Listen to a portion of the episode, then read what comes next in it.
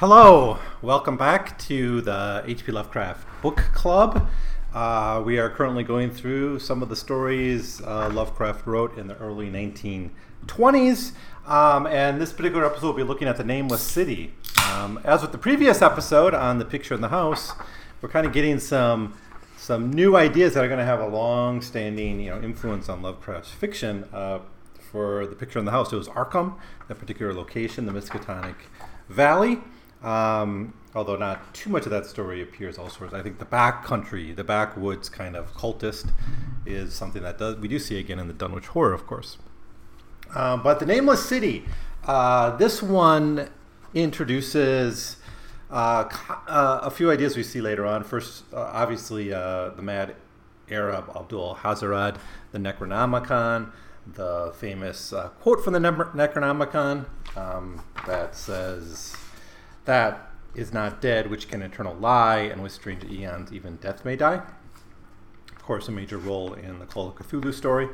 Um, and the idea of, a, of an ancient civilization where uh, the story of that civilization is sort of told through mosaics, through the art of that civilization. We see that in the man- uh, at the Mountains of Madness. Um, so we have uh, a lot of elements, even if you include like the Curse of Yig as a Lovecraft story, which I, I suppose we should. Kind of the idea of, of, of lizard people uh, is here too. This story also kind of calls back to some earlier tales, kind of like Dagon almost, in which you kind of bump into this ancient antediluvian civilization that goes back way back, you know, millions of years, not not thousands of years. Is the way a lot of explorations into civilizations, which at the time were quite common. I mean, that's the late 19th, early 20th century was a time of a lot of the world becoming finally known. Uh, whether it was Central Africa and the search for the the, the Nile, um, the Himalayas, you sort of get expedi- expeditions into Tibet. Australian backcountry. a lot of these are places, you know, Antarctica, of course. These are places Lovecraft will go in in some of his works, um, but um, they're at the time he was writing, they're being unveiled, and so it's not that hard to imagine ancient civilizations existing there. Um, now, this one is set in in the Sahara, essentially, and the vast majority of this story is an exploration. It really is just a straight up story of exploration until we get to the final effect, the final, I guess, punchline of the of the story, which is that that these creatures are still with us, they're still alive. Um, but most of it, most of the story, and it's it's fairly long compared to the ones we've been looking at. It's 12, 13 pages in the Klinger edition. Picture on the house is only 10. Um, but you know, 90% of it is is just the build up to the final um, realization, and uh, and it's all exploration. So I think this is a really great story, and that it really kind of prefigures Mountains of Madness in that it really is a story of of of people searching out something unknown for just regular reasons, and then they come across some some truth about our his the Earth's history. All right, so that's that's sort of my introduction to the story. Um, this was written in January 1921. It first appeared later in 1921 in the Wolverine. Uh, it was reprinted after Lovecraft died in Weird Tales in November 1938. So it was only published once in his lifetime. Um, but I think it's a really, really important story. It really does fit into the the kind of Lovecraft mythology quite uh, nicely. It, it, maybe was triumphed. It was overtaken by other works, more well-known works. But this is a, a must-read, I think, for, for a variety of reasons. Most importantly, maybe because it does introduce the the Necronomicon. Although that's not the first book. You know, we got the, we had the Pnakotic manuscripts, for instance, before. So it's not the first time Lovecraft had you know this Tomb of Ancient Knowledge. It's just this one that reoccurs. Um, is, is first talked about here, as is Abdul Hazarad. Um, so, uh, so our explorer is in the desert. He's looking for this this city in the remote desert of Araby. Um, you know, looking for the nameless city. Um, it's old, and he seems to know it's old. As he's seeking out there, uh, Lovecraft writes, "It must have been thus." Before the first stones of Memphis were laid, and while the bricks of Babylon were yet unbaked, there is no legend so old as to give it a name or to recall that it was ever alive, but it is told of in whispers around campfires and muttered about by grandmas in um, the tents of sheiks, so that all the tribes shun it without wholly knowing why. End quote. So that's another trope we see a lot, uh, and something I've been talking about a lot, which is the vernacular knowledge, right? The fact that certain knowledge is about the Earth's past or uh, strange occult traditions, uh, magic, the you know the the outer gods, whatever it is, that that knowledge of that is held by people, right? So I think this is really a core interest of Lovecraft is is living traditions of ancient knowledge, uh, contrasted with the the locked away books in Miskatonic Library, right, which you're not supposed to see, that the librarians guard very carefully, that people you know read only rarely, if at all, and that becomes kind of lost knowledge. Uh, so that knowledge, although written and preserved, this is a really I can it's kind of kind of interesting in terms of just how knowledge is preserved, um, especially for a modern someone who's as modern as Lovecraft, in that you know we think the literate tradition is more enduring. We think the literate tradition survives, is better at remembering, right? And in a sense, you can put something in a book, but if no one reads the book, if the book is hidden away or locked away or, or forbidden, it does become sort of lost and no one really knows it. It's not lived anymore. And that's true of, of course, countless books, right, that maybe are only read by a few specialists in certain fields, if at all, anymore.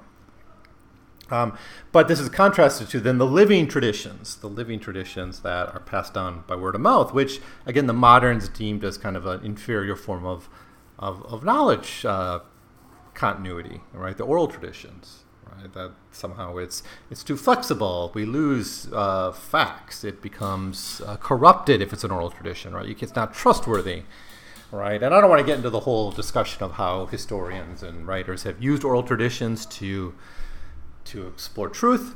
Just want to say that you know the general approach to it by I think most people who think about it is yeah, of course the book's better, right? My students certainly think that way when I try to teach them about oral traditions in non-literate societies a lot of the opinion was, well, that, that's not really good enough because the only way you can really carry on a civilization or an idea or knowledge is through the written word. When obviously that's not true. Written words, you know, written words are one way, and it's not always necessarily the best.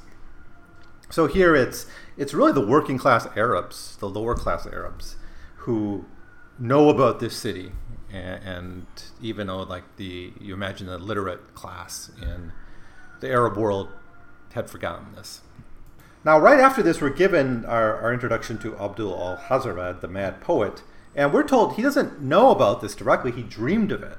So, this is, of course, what we see in the Call of Cthulhu, where dreams become a way of passing on knowledge.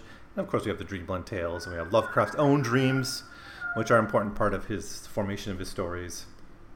But um, here, he dreams this. So, it exists it's a real thing. The city's obviously real because our narrator goes there. But Abdul Hazred first uh, learn gets knowledge of it through a dream, and that's when he puts together that couplet that we all know so well.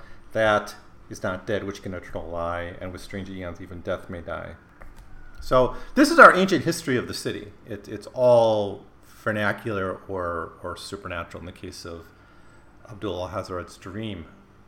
Now, with these, uh, as I'm calling them, vernacular traditions in this this podcast, uh, there tends to be a, a, method of survival of certain ideas, and that doesn't mean that the people there don't fear it or don't appreciate the wisdom in, in keeping the stuff silent. It's just stories get passed on, and you can't avoid some knowledge of being passed on generation to generation.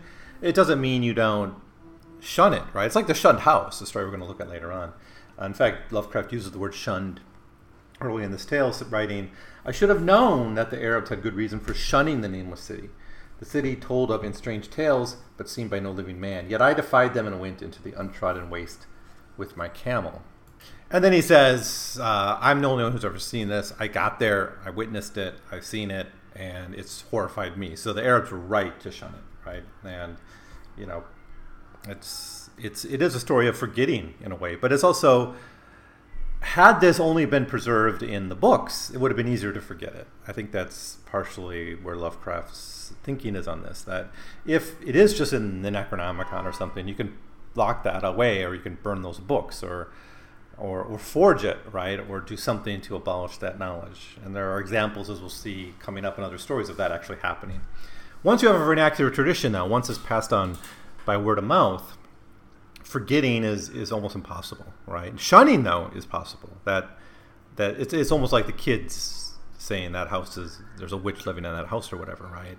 Shunning is possible and it happens all the time, but uh, forgetting isn't uh, nearly as possible.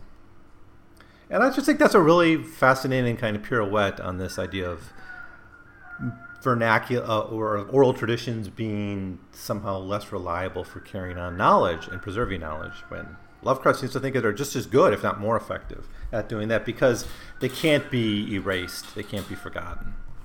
So pretty quickly we get to the the city. He doesn't spend too much time in the desert. So the vast majority of this tale is an exploration of the city itself. It's different layers, it's different levels. It's a descent story, certainly as it becomes more awesome and ancient, large and and mysterious and, and things are sort of unveiled over time. I think that's that's kind of how things are in Picture in the House as well, where you know as as the story unfolds, more is learned, right? And and you know it's I think it's more linear here in that we do sort of get the surface picture of the city, and then it's only much later on when he gets into the bowels of the city that he starts to see the mosaics and the artwork, and he's able to start to piece together the history.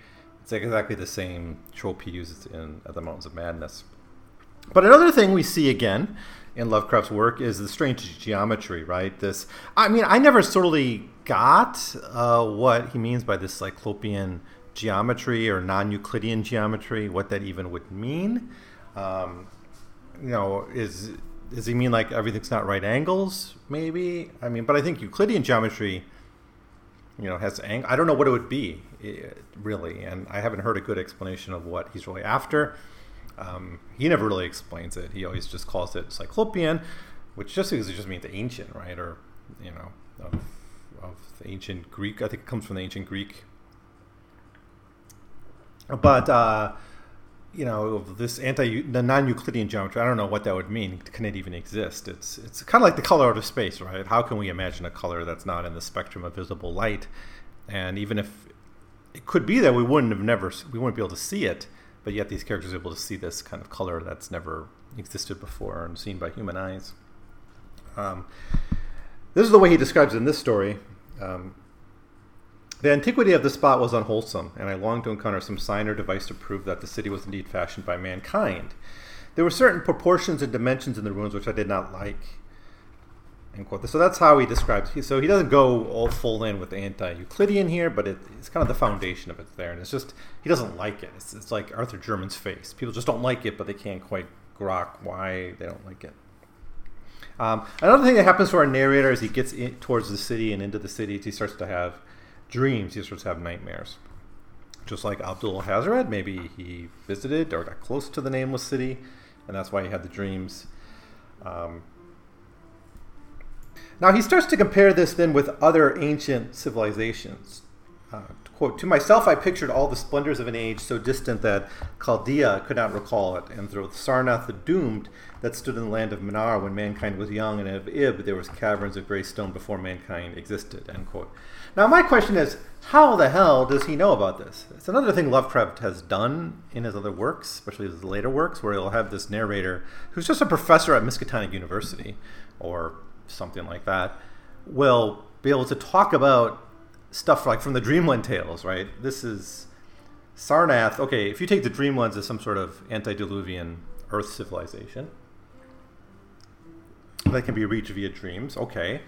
So it is in Earth history, so it's it's it's there, but it's so far back that there's no records of it. I think that's the whole point of it, right? So how would this guy, just a, an explorer, know about this?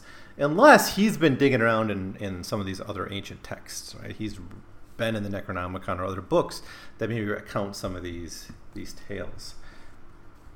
Um, but if you want my thoughts on the doom that came to Sarnath, that's the, the story mentioned right here please check out my episode on that.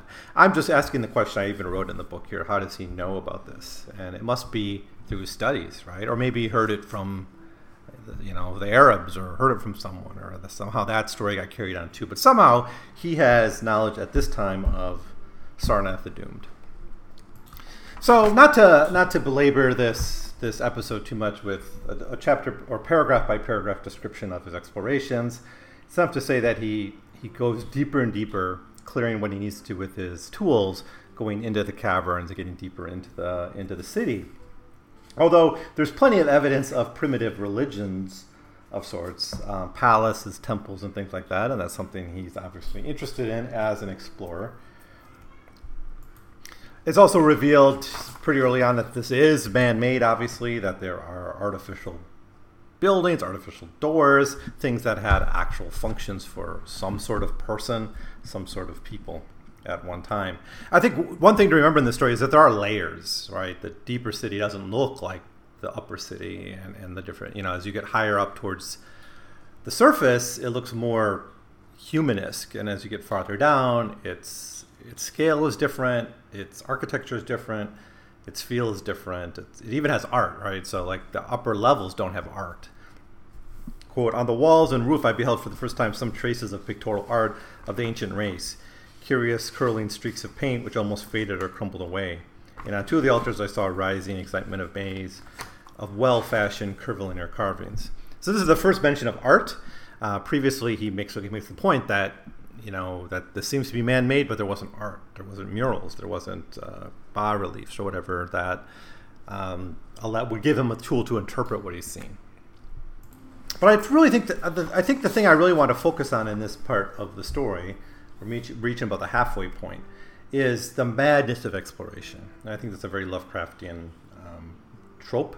Is the ridiculous like not only like you shouldn't explore, you should instead try to forget this or never try to learn in the first place. So exploring itself is a bad idea and a bit mad to even try to do it. But that, of course, Lovecraft, I think, must have this curiosity because he writes about these curious characters all the time, foolishly doing these explorations. But more so here is that the, the exploration itself seems to drive the narrator a bit mad. He writes, it is only in that terrible phantasms of drug or delirium that any other man could have had such a descent as mine. The narrow passage led infinitely down into some hideous haunted well, and the torch I held over my head could not light the unknown depths towards which I was crawling. I lost track of the hours and forgot to consult my watch, though I was frightened when I thought of the distance I must be traversing. There were changes in direction, of steepness, and once I came to a long, low level passage where I had to wriggle f- feet first along the rocky floor, holding my torch an arm's length above my head. End quote. So a lot of this is about the struggle of actual um, going into these explorations, but the, the the key point is he's saying like only someone who's totally on drugs or delusional could have done what I did, right? Which suggests he is a bit delusional, and he admits this at the end of the paragraph, writing, "I did not think I noticed it at the time, for when I did notice it, it I was still holding it high above me as if it were ablaze." I was quite unbalanced with that instinct for the strange and the unknown, which had made me a wanderer upon earth and a haunter of far ancient and forbidden places. So a couple of things there. One is he does seem to have a madness to him. He's, he's, he seems to be confessing he's insane, but also that this insanity predates this story itself, right? Because he is someone who explores these ancient places and he goes out and seeks it out. Now, why does he do this? Well, the next paragraph tells us why he did this or does this, and that is he's been digging into those books right? So before he ever talked to the Arabs about where's the nameless city, he f- must have found some reference to it in books, and we get a list of all the books that he read that inform his various expeditions to various places. Um, quote: "The cherished treasury of demonic lore." Sentences from Alhazred, the Mad Arab. Paragraphs from the apocryphal nightmares of Damascus. The infamous lines from the delirious Image du Monde of Gautier de Metz a real person, by the way. I repeated queer extracts and muttered of Aphrodite and the demons that floated with him down the Oxus, later chanting over and over the phrases from one of Lord Dunsany's tales. Once, when the desert grew amazingly steep, I recited something sing song from Thomas Moore until I feared to recite more. Um, uh, end quote. That Thomas Moore is not the Thomas More who wrote uh, uh, the Utopia. He's not that Thomas More. It's M O R E. Thomas More wrote Utopia as M O R E. This is an 18th century figure. Um, obviously, Lovecraft was deep, or actually, no, early 19th century. Sorry, early 19th century. Closely identified in Ireland as Robert Burns is with Scotland. I'm not really that familiar with him, but So he's got a mixture here of fa- of, of fantastic invented uh, stories like uh, the Necronomicon, Abdul Hazred. He's got some mythical figures that seem to have some texts associated with them, some real old books, and even more recent writers such as uh, and real life writers such as Dunsany. But they're all providing puzzle pieces that our narrator is able to piece together to identify these locations, and then in a type of madness, he seeks them out and seeks out the truth behind them. So as he goes, so so he keeps digging down deeper and deeper, um, kind of like a paleontologist going down to the different layers of deep history in the earth. He's going down. So, anyways, the deeper that he goes into the city, the more sophisticated it gets as it goes down, and it also gets dark. And there's a very handy device that Lovecraft uses where he lights the lights the tunnels with a quote subterranean, an unknown subterranean phosphorescence. So this becomes the way that he's able to see as he goes deeper and deeper into the into the tunnels. And not only does he get more sophisticated, he starts to see art. He starts to see artwork. Um, quote, Rich, vivid, and daringly fantastic designs and pictures formed a continuous scheme of mural paintings whose lines and colors were beyond description. Um, so now we have art, and I think we need to explain why there's no art higher up. So one explanation could be that those are more primitive societies that don't really have art, although we know from cave drawings that that doesn't really exist. So maybe it's people who, over the centuries, built their civilizations on the foundation of the nameless city, and also are engaged in this act of forgetting and forgetfulness, and therefore they abolish that history by not recording it, right? But once you get down to the civilization itself, we start to get documentation of what this society actually looked like. Um, and what they are are reptilian creatures. At least that's what the picture shows. And his original impression is that these are allegorical figures, or they're religious beings, or they're they're they're depicting something, but they're not um, taken from life. This is the very very same issue that happens in Dagon, where in Dagon he sees these uh, huge creatures that can slay a, a whale with a spear. It's like no one can be that big. This is just uh, allegory of a allegorical painting of a whaling society. Okay, whatever. But then when he sees the monster, he sees the creature at the end, he realizes, no, you know, that's really how big they were. Um, so this is a great paragraph, though. Quote: They were of a reptilian kind, with body lines suggesting something of the crocodile, sometimes the seal, and more often nothing of which either a naturalist or a paleontologist ever heard. In size, they approximate a small man, and their forelegs bore delicate and evidently flexible feet, curiously like human hands and fingers. But strangest of all were the heads, which presented a contour violating all known biological principles. To nothing can such things be compared. In one flash, I thought of comparisons as varied as the cat, the bulldog, the mythic satyr, and the human being. Not Jove himself had so colossal and protuberant a forehead, yet the horns and the noselessness of the alligator like jaws placed the thing outside of all established categories. I debated for a time the reality of the mummies, half suspecting they were artificial idols, but soon decided that they were indeed some paleogen. Oh wait, I got that wrong. I got the context wrong. So he definitely he sees mural paintings at this time, but they're beyond description at this point. But what he where he sees these monsters are in cases, wood cases with glass, and they're mummified remains of these these, these somewhat human, somewhat animal um, hybrid creatures. And of course, I, I, think a lot of people have thought about how the like the Hellenistic world or a lot of mythologies have these half human, half animal creations, and they could be interpreted in various ways. One way I've seen interpreted is that there really is a living history of bestiality, and therefore, with that, it's not hard to imagine, you know, half human, half animal creatures. Uh, another is that it's it's a suggestion of the lack of a strong divide between animals and humans. That this kind of modern idea that there's animals and humans, I really was more the Christian, I guess. It's not even like I guess in the modern era with Darwin, we kind of go back to a continuity between animals and in humans. We're all on the same tree of life. We're all related. But certainly in the Christian era, you have this strong division between the animal world and uh, and the human. You know, God creates humans and animals to to be to be used by humans, but maybe in a pre-Christian worldview, that of the Greek gods, that of uh, ancient you know goddess traditions or whatever, there's going to be a less of a conception, of, or more ecological world, if you will, um, less of a conception of a division between the human and the animal. In that case, you know that you're going to get the traditions that, that create these hybrid creatures because humans at the time didn't see that stark divide between the human and the animal. So there's different interpretations I've seen of this. I can't tell you exactly where.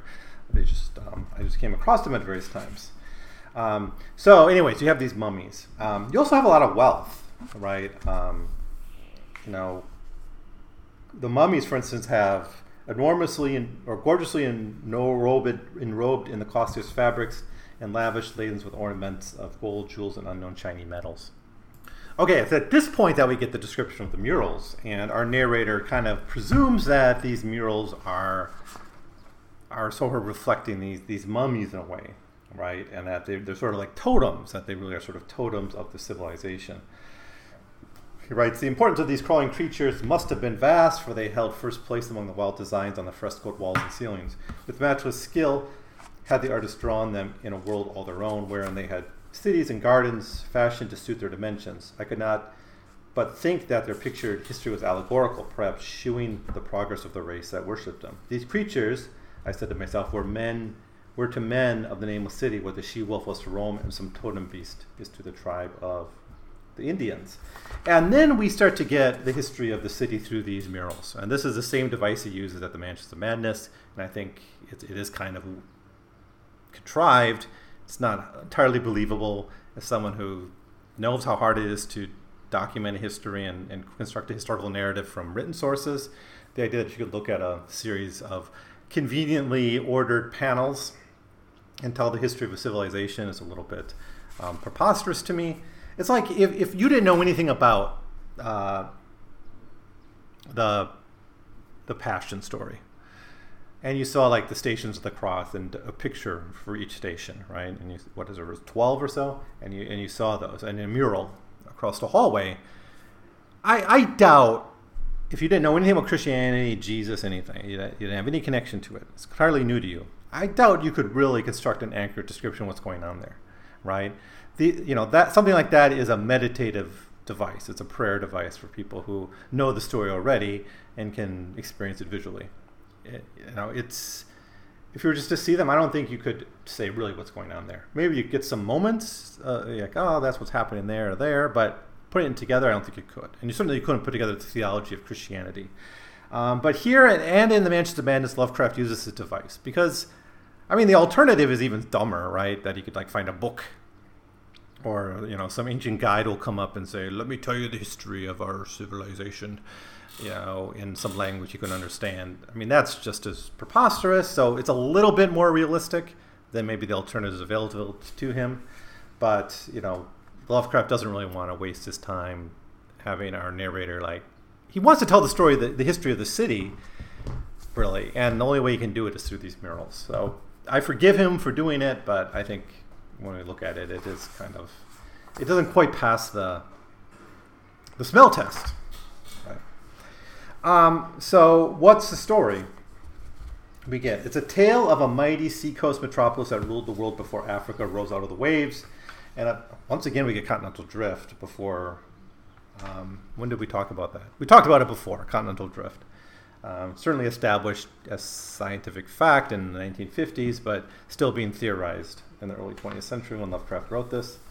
Um, but, anyways, before Africa rose out of the waves and of its struggles as the sea shrank away and the desert crept into the fertile valley that held it, I saw its wars and triumphs, its troubles and defeats, and afterward its terrible fight against the desert when thousands of its people, here represented in allegory by the grotesque reptiles, were driven to chisel their way down through the rocks in some marvelous manner to another world whereof the prophets had told them.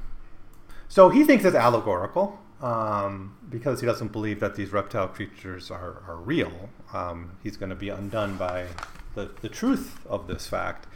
But I think an interesting thing here too, and just in terms of natural history, is is certainly the Sahara was a recent creation in, in actually in human history.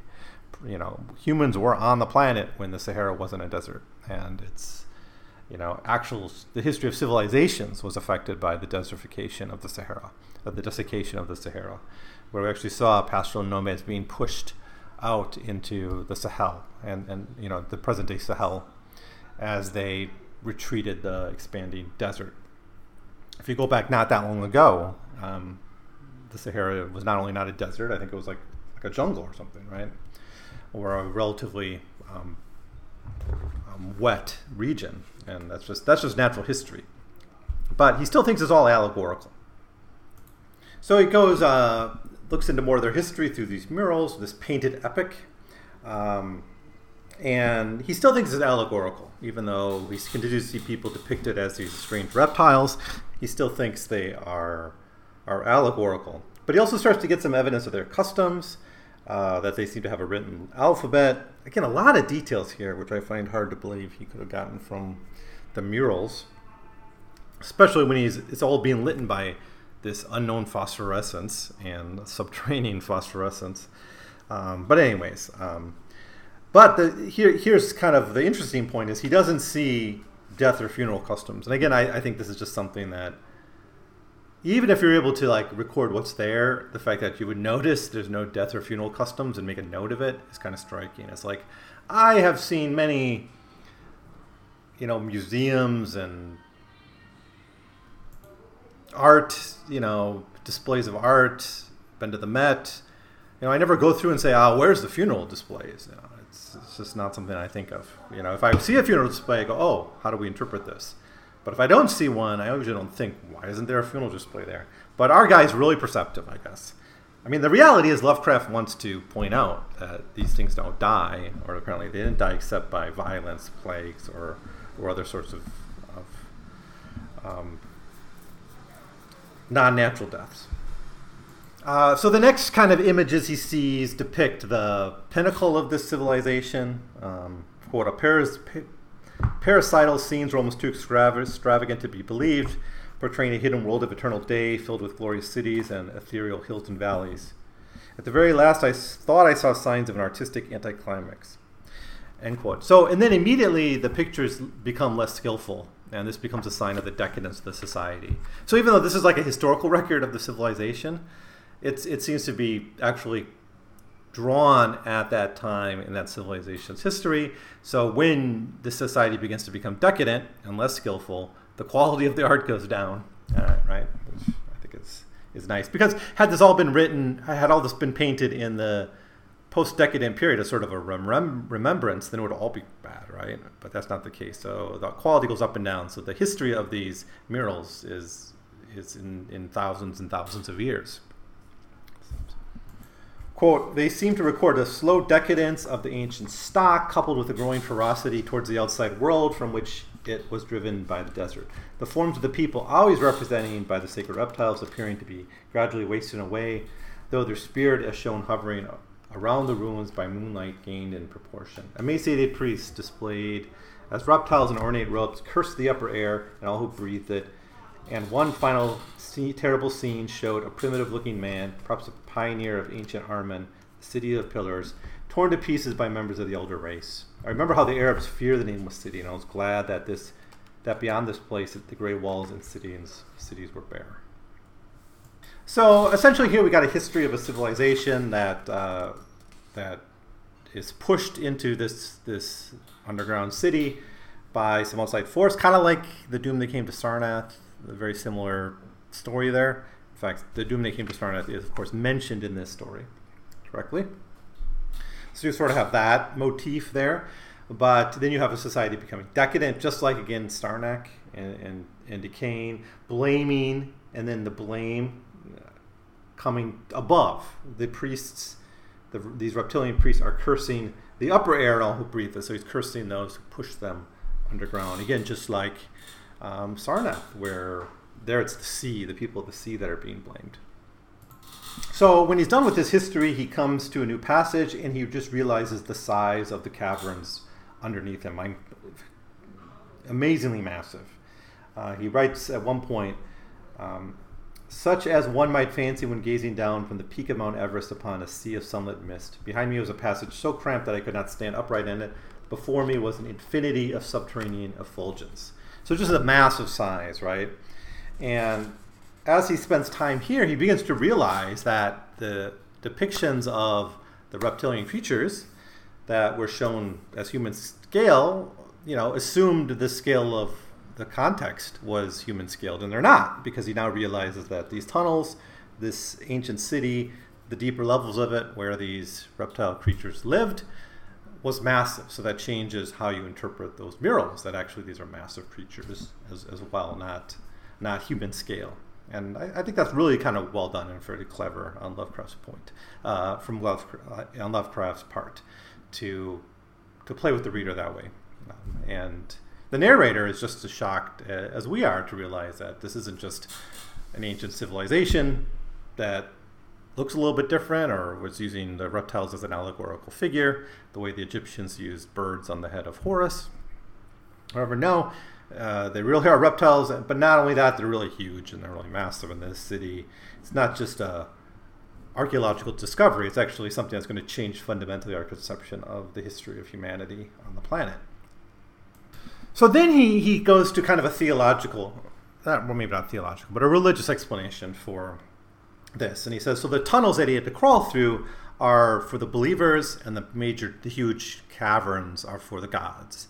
And the reptiles depict then the gods. And the why make the cavern so small, the crawling cavern so small, is to force you to kneel. He writes, I thought curiously of the loathless of the primal temples and of the underground corridor which were doubtless hewn, thus out of deference to the reptile deities they are honored, though it perforce reduced the worshippers to crawling. Perhaps the very rites had involved a crawling in imitation of the creatures. No religious theory, however, could ex- easily explain why the level passages in that awesome descent should be as low as the temples, or lower, since one could not even kneel in it. As I thought of the crawling creatures whose hideous mummified forms were so close to me, I felt a new throb of fear. Mental associations are curious, and I shrank from the idea that, except for the poor primitive man torn to pieces in the last painting, mine was the only human form amidst the many relics and symbols of primordial life. So, uh, while he's playing with this religious interpretation, he kind of throws it out as not really viable, not really fitting the evidence before him. But nevertheless, he's driven by curiosity. So he's mad. It's already sort of established that he's mad. He's this madness had drawn him to to explore other places that he probably shouldn't have. It's led him to know about Sarnath and Mnar and all that stuff. It's led him to study the works of Abdul Hazared. Uh, and of course, it's led him to the Nameless City and led him to investigate it beyond what a reasonable person would do. Uh, so curiosity, um, he write, the way he writes it is wonder drove out fear. All right. Uh, again, we see this again and again in Lovecraft's story, like the, the stupid investigator. Okay, so before getting to the climax of this tale, um, the, I want to talk about Klinger's comments here on the Nameless City. He says this story is the first which Lovecraft squarely addresses the mythology he was to explain later. I don't know if that's the first. I think there's others, but it's, it's a good one to, to say that about. Um, he not only describes the existence of an elder race and a civilization predating humans, specifically mentions the Necronomicon and its author as a central plot point. Later tales will further elucidate the vision of elder races. But here, in a truly terrifying tale, the experience of a naive explorer who discovers the existence of such being is recorded. Um, all I, I, agree with all this except naive explorer. I think there's textual evidence here that he's not that naive. He knows about Sarnath. He read the Necronomicon he is, is uh, it seems investigated other places. He's gone to other sites, so he is not naive. He's actually fairly experienced in this this game, and whether that makes him intelligent or not is, is another matter. But he's I don't think he's naive. I think he he's not entirely unschooled in what what should be expected. If he knows about Sarnath, he knows about antediluvian non-human creatures uh, that that existed on the planet before. All right. Anyways, on to the climax of the story. So he uh, finishes descent into the into the nameless city, and he basically falls fully into to madness. Uh, whatever madness he already had, I think it suggested he already has quite a bit of madness. He says as much early on in the story. Like, if I even go beyond this point, only a mad person would do that, essentially. Um, but you know, he he kind of is driven over the end by a sound this is what it says. Is what the narrator says. In another moment, however, I received a still greater shock in the form of a definite sound, at first which broke in the utter silence of these tomb like depths. It was a deep, low moaning as of a distant throng of condemned spirits, and came from the direction in which I was staring. Its volume rapidly grew, till soon it reverberated frightfully through the low passages, and at the same time I became conscious of an increasing draught of cold air, likewise flowing from the tunnels in the city above. And then this leads him into his madness, which uh, basically makes the, re- the narrator fairly unreliable in the last couple pages. Uh, he's screaming, he's trying to crawl away, he has this vision of, of a quote murderous invisible torrent coming at him. Uh, he's trying to fight his way against that. He starts babbling this couplet by Abdul Alhazred. This that which that is not dead, which can eternal lie, and with strange eons even death may die. Of course, that couplet is talking about you know this, you know the the not just the relics of these civilizations or, or, these old gods or these old beings being alive, but their reality. They're still there, just like the Shoggoth and the Mountains of Madness, or just like Cthulhu, or whatever. Um, and this conquering of death, another Lovecraftian theme, which we saw, you know, even in the last story, the picture on the house. And then the narrator becomes reliable. He even says, "Only the grim, brooding desert gods know what really took place." Um, as he tries to scramble in the dark and and get out of the city and, and escape. But essentially, he's being chased by the quote Ha- hate distorted, grotesquely panoplied, half transparent devils of a race, no man might mistake the crawling reptiles of the nameless city. Um, and then uh, he seems to escape. It, well, he must escape because he writes this, and he says he had visited the nameless city. He gained enough sanity to, to record this document. But the final words are a bit ambiguous and a bit strangely worded. Quote, As the wind died away, I was plunged into the ghoul peopled blackness of earth's bowels. For behind the last of the creatures, the great brazen door clanged shut with a deafening peal of metallic music, whose reverberations swelled out to the distant world to hail the rising sun as Memnon hails it from the banks of the Nile. So, yeah, he seems to escape. But the strange thing is, the door closes behind the reptile, so that seems to be between the narrator and the door. Um, so uh, the two big, I guess the, there's three or f- maybe three or four big revelations in the in that. One is that uh, this nameless city has has various levels, including one of, of gargantuan proportions. Second, that the reptile creatures are real kind of monsters, or once were. I guess it, you could have a little bit of a rats in the wall thing going on here, where it once was a civilization, but they've been driven mad. Kind of like how the Shoggoths sort of get driven mad, or, or how um, you know you, you, certainly see that in the Lurking Fear and other tales of descent. And that theme is supported by the fact that we do have a tale of decadence here. We are told in the murals that this society had went decadent, and then over hundreds of thousands of years, millions of years, in the aftermath of that, you might see an even deeper descent. But they don't die, so they're still there, and they're still filled with hate and anger and, and all sorts of emotions. Um, so yeah, that's those are some of the big kind of fearful findings that our narrator, you know, digs up by going into deep history. So I like this story. I like the story's take on deep history. I like that it does that. Uh, we've seen hints of this before. I think, for instance, the the Juan Romero story hints at a deep history that's quite compelling, but he never quite goes that far. I mean, we, we just get hints of it.